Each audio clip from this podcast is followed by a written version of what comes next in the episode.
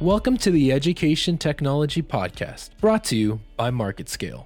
I'm your host, Elmer Guardado.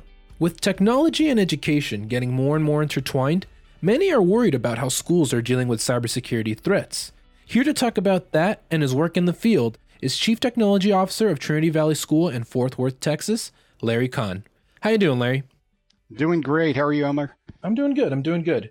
And uh, so let's let's let's start with uh, just some some background information. What do you do as CTO at Trinity Valley School, and what exactly makes Trinity Valley School different from your average uh, academic setting? Well, um, in my role as Chief Technology Officer, I oversee uh, primarily three programs. You know, the the academic, which is the educational work, um, K through 12, um, working with students and teachers and, you know, helping develop curriculum in that regard. Um, the information technology, you know, the, the nuts and bolts that make it all work under the hood.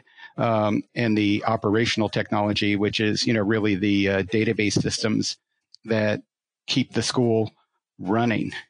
So um, I serve on the school's administrative team and report directly to the head of school. Um, I'm just starting my third year at the school here.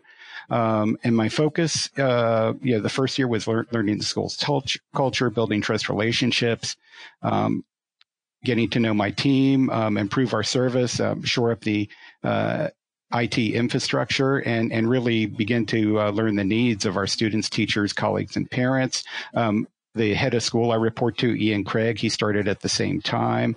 Um, we formed a faculty technology advisory committee um, survey teachers about their likes and concerns. I made it a habit to wander the campus. Um, we are uh, one of the things that makes us different is um, we are an independent school.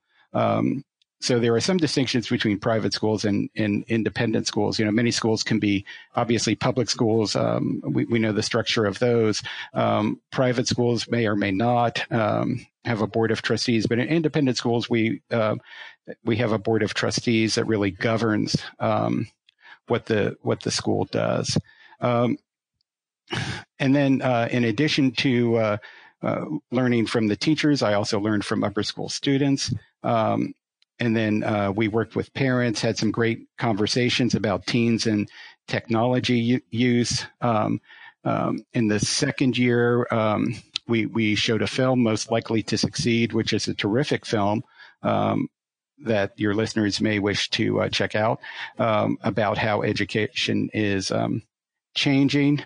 Um, we uh, also in our uh, middle school we supported a program with TEDx Youth um, Fort Worth, um, and we improved the school's one-to-one uh, iPad program. So um, you know, I've been doing a, a few things since we got on board here, and that gives you a sense of the types of things that I do. Yeah, yeah, of course. So, how did you get involved in this industry? Let's start there. that's that's a great question. Um, you know, prior to uh, uh, being in the, in this field, I'll, I'll, back up even further. Um, I actually started off um, with, with, with a, a degree um, in music and, and was working um, in a middle public school, um, and and uh, I uh, got an developed an interest and passion um, in coding and and went to work in the private sector. Um, you know, first as a tech writer, then as a coder, then doing some um, project management, and and ended up managing a data center for a uh, wholly owned subsidiary of a Fortune 500 company outside of Washington D.C. Um, and then uh, it was actually uh, my wife who who's an English teacher and at the time, and and and uh, she said, you know, you you might be interested in in education and and a, a job to oversee um, technology at an independent school opened up. Um, and I went there and I saw the kids using the technology, and I've always had a passion for schools and learning, um, and transitioned um, for after 18 years in uh, private industry uh, into education, and I'm and I'm in my 18th year in education now. Right before Trinity Valley School, were you doing anything education technology uh, specifically? Oh yeah, um, I, have been at a few schools now, um, so I, I, really transitioned into uh, educational technology in um, in late 1999, you know, and, and, all the Y2K preparations. So I've been working in schools um, since the end of 1999.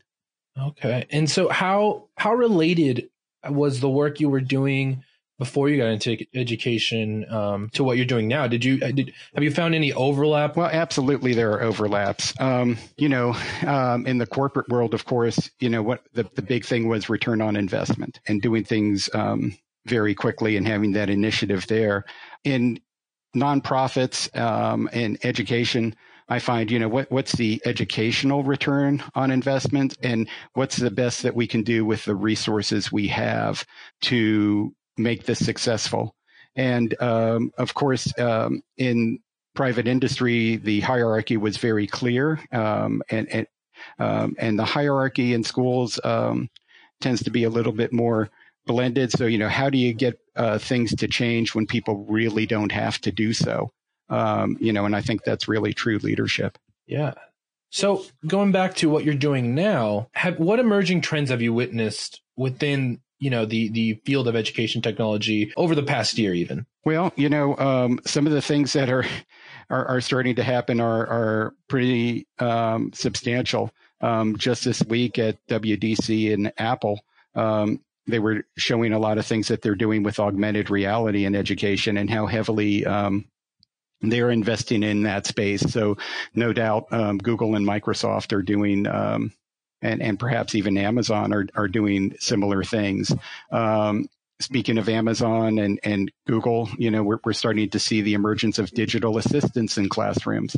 Um, you know, it, when when you want to fact check something or or look something up, um, it's it's um, much more efficient uh, to do so with a digital assistant. But of course, putting uh, a digital assistant that's always on, always listening, um, brings other questions to the front um, in terms of student privacy and, and what's in the EULA with these organizations and, and those types of things. Right. And I'm glad you brought that up because I feel like that's something that maybe people that are hesitant to these, you know, advancements would often bring up, right? Like the fear of what are the detriments, not only um, to technology just being so easily accessible, but also what are, are there any like security issues that they should be aware about. So why don't we dive into that a little bit? What what have you noticed within uh, Trinity Valley? Um, have you found any obstacles in introducing some of these aids into a class or or other bits of technology? Well, we can start operationally. Um, one of the things that we did before the uh, teachers left for the end of the year was we instituted multi-factor authentication for everyone. You know, we had phased it in, um, doing the administrators first. You know, so we could say "Follow me," um, and and uh, the uh, the teachers and the staff now all have um, multi-factor authentication. Um, anti-phishing training has been huge. You know, the schools have become um, a huge target for security hits um, for many reasons. Um, so, you know, basically, um, you don't want your school, your organization, to be the weakest kid in the playground of schools. You you want to protect uh, the kids and their identity. you know, we don't store kids' social security numbers anymore. Um, there's no reason to do so. Um, you know, segmenting the network. You know, so um, having good firewalls in place. You know, so so really having a good um, perimeter, doing penetration tests, um, having certificates on the Wi-Fi, um, those types of things that we can do on the IT side, and then on the uh, user side, of course, as I mentioned, the multi-factor authentication, uh, regular anti-phishing training, anti-phishing drills, and things of that nature. And then, um, you know, building that into the education of the students as well. Um, to um, you know, we, people talked a lot about digital citizenship, and that's still extremely important. But on top of that, now is um, them learning about phishing um, and malware and the rest of that. So, what do you think are some of the biggest external cyber threats to campuses trying to add technology into their curriculum? Well, you know, the external threats are, you know, they're, they're expensive resources. So you want to have good physical security on your school because um, you don't want the, uh, the equipment to walk. Right. Um, you you you want to have um, we we have a, one thing we do have that's terrific is a a, a very strong comprehensive um, K 12 coding program that all our kids are learning to code. Um, so you want the, the, the best, and, and in fact, um, several of our students, um, you know, have paid jobs coding during the summer, um, which is fantastic. Um, and you want those kids on your side protecting your network, you know, that they have a sense of, um, you know, this isn't something to be hacked, but, but they have a sense of ownership and, and a, a sense of, um, protecting that. That, that's a, a, a great thing to, uh, instill in them. And then the, the other things are the things that, you know, are, are impacting, uh, other industries as well as I we talked about before. You know the um, the, the phishing attacks have, have been pretty rampant. And then, of course, uh, as we talked about before, you know, I think that the best things that we can do as schools to protect ourselves are, um, you know, have the uh, outside ethical hacks, the penetration tests, um, and respond to those and learn from those um, and, and, set that up. Uh, segmentation on the network, good password rules, and the the obstacles um, have been, you know, people who uh, end users, uh, teachers who who've been around for some time and say, you know, I, I had the same password for so many years. Why do I have to change it? Why does it have to be more complicated? um, you know, why do I have to do this multi-factor? So it's really making the case that we really do have to do that and, and, and showing them how schools have been impacted and how the world has changed in a security standpoint just uh, dramatically in the last couple of years. In fact, um, our school is going to be hosting a, uh, a cybersecurity um, workshop, a two-day cybersecurity workshop coming up uh, this July 19th and 20th, um, and we're going to have people coming from around the country um, to attend it to learn more about um, these issues. Is that something the uh, the school is a part of and putting together? Um, we're a host site. It, it's being, I was asked to host it, um, an Association of Technology Leaders of Independent Schools, oh, wow. ATLIS, um, mm-hmm. is doing it. And, um, they've done it in, uh, I believe on the East Coast, West Coast in Chicago. And we're going to be hosting it in Texas here this summer. How exciting. So as, as CTO, what's got you excited about, you know, the evolution of, of education technology and, and how it's, it's gone over? We can even we can we can start big, but eventually, I just I'm, I'm curious to see in, in just your three years at Trinity Valley School, what what changes have you seen? Well, you know, um, there have been a lot of changes. Uh, as I mentioned, the, the head of school came in, on board when I did. Um, we have a new head of school uh, of our upper school and a new head of our middle school who just finished uh, their first years, respectively. Um, and we have a, an experienced, terrific head of our lower school who supports um, the changes that we're putting in place. So, you know, having support of colleagues um, as, as, you're making these changes um, is huge um, and very important. And you know what what gets me excited is the the direction we're moving in, which is more personalized, experiential, and authentic learning. Um, which you know. Uh, you know, it, traditionally a, a, rigorous school was seen as, you know, where, where you did uh, a lot of great rote memorization and you could use one to one laptop programs or iPad programs to, to, to memorize things or, or have, you know, interactive boards in the front where just the teacher uses it. But you know, moving um, and the challenge being made um, from the leadership to move towards more experiential learning um, and authentic learning, um, often involving projects, um, means you know leveraging the uh, extremely powerful technology that the students have. Um, because we do have a BYOD program in our upper school, and we do have a one-to-one iPad program in our middle school, and we do have a lot of um, tools available to lower school students, as well as um, new fabrication equipment such as um, you know 3D printers and laser cutters and and and that type of equipment. Um, it really begins to open the door um, to much more passion-based personal learning for the kids. Um, which I think is um, imperative for today's learners. another uh, program that the school has that's terrific um, is our global program. And of course, um, we leverage technology programs. Of course, they travel. Kids travel to other parts of the world, and and and kids from other parts of the world travel here to learn here. Um, but we can also, especially with the younger students um, and all grades, um, leverage um, Skype and you know. Uh, FaceTime and Google Hangouts and uh, Zoom th- tools like that um, to have uh, learners in, in, in a synchronous fashion, co-learning with each other. And then, of course, leveraging blogs and other tools um, for asynchronous learning. All right. And, and what are some, what are some norms that like you know are are a staple at the school and and required for you know the the the learning process you guys have set up um, that would surprise people externally? Well, I, I think to learn that um, you can't get through the school, um, especially the the lower and middle schools, without having some experience in coding.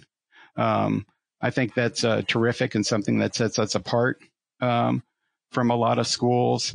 Um, I think that's a norm that that would surprise some people in our upper school. Everything that's happening with coding uh, for the most part. It's beginning to change a little bit in some of the science programs. We we may get there, um, but for now, the uh, the programs where you'll have coding are um, all electives, but they they're extremely popular electives. And and one thing that's terrific at uh, Trinity Valley is they're extremely popular electives with both boys and girls. Um, oftentimes, you'll see uh, sadly a gender divide there in co-educational schools. Um, in, in single sex schools, you'll see girls coding all the time. Um, but we have we, we in many of our uh, coding classes, you'll see just as many girls as you'll see boys. That's that's really interesting. So, as a, as kind of a, a leader in this industry, what what do you see on the horizon, both in terms of positive advancements and challenges that that face education technology? Well, you know the the the positives are the sky's the limit. You know that that that uh, you know the changes that are coming with VR. Um, and yes, we have some kids coding in VR doing amazing things. Um, and augmented reality um, are, are, are going to have, um, I think, some terrific affordances for kids to learn uh, new things in new ways that weren't even possible to imagine um, before. You know, some of the challenges that we face in education are, are some of the challenges um, facing the world right now. Um, you know, because you can make things uh, so authentic. Um, you you can create uh, videos of uh, celebrities or political leaders um, at events that they never attended, saying things they never said, and make it look incredibly real. Um, really discerning. Um, you know, we we talk about fake news and, and and what's real, but really seeing things with your own eyes and and being able to discern um, was this real or was this fake, and and how we're going to do that. I, I think that's going to be a challenge. Um, both inside of education um, and outside of education, and then of course um, on the cybersecurity side, um, those challenges, um, both inside and outside of education, are, are, are going to be huge. Well, thank you so much for joining us today, Larry. It was a pleasure talking to you. And ladies and gentlemen, Thank you for listening to today's podcast. If you'd like to find out more or listen to previous episodes, you can go to marketscale.com/industries and subscribe to articles, podcasts, and video content from your favorite industries. I'm your host, Elmer Guardado. Have a good day.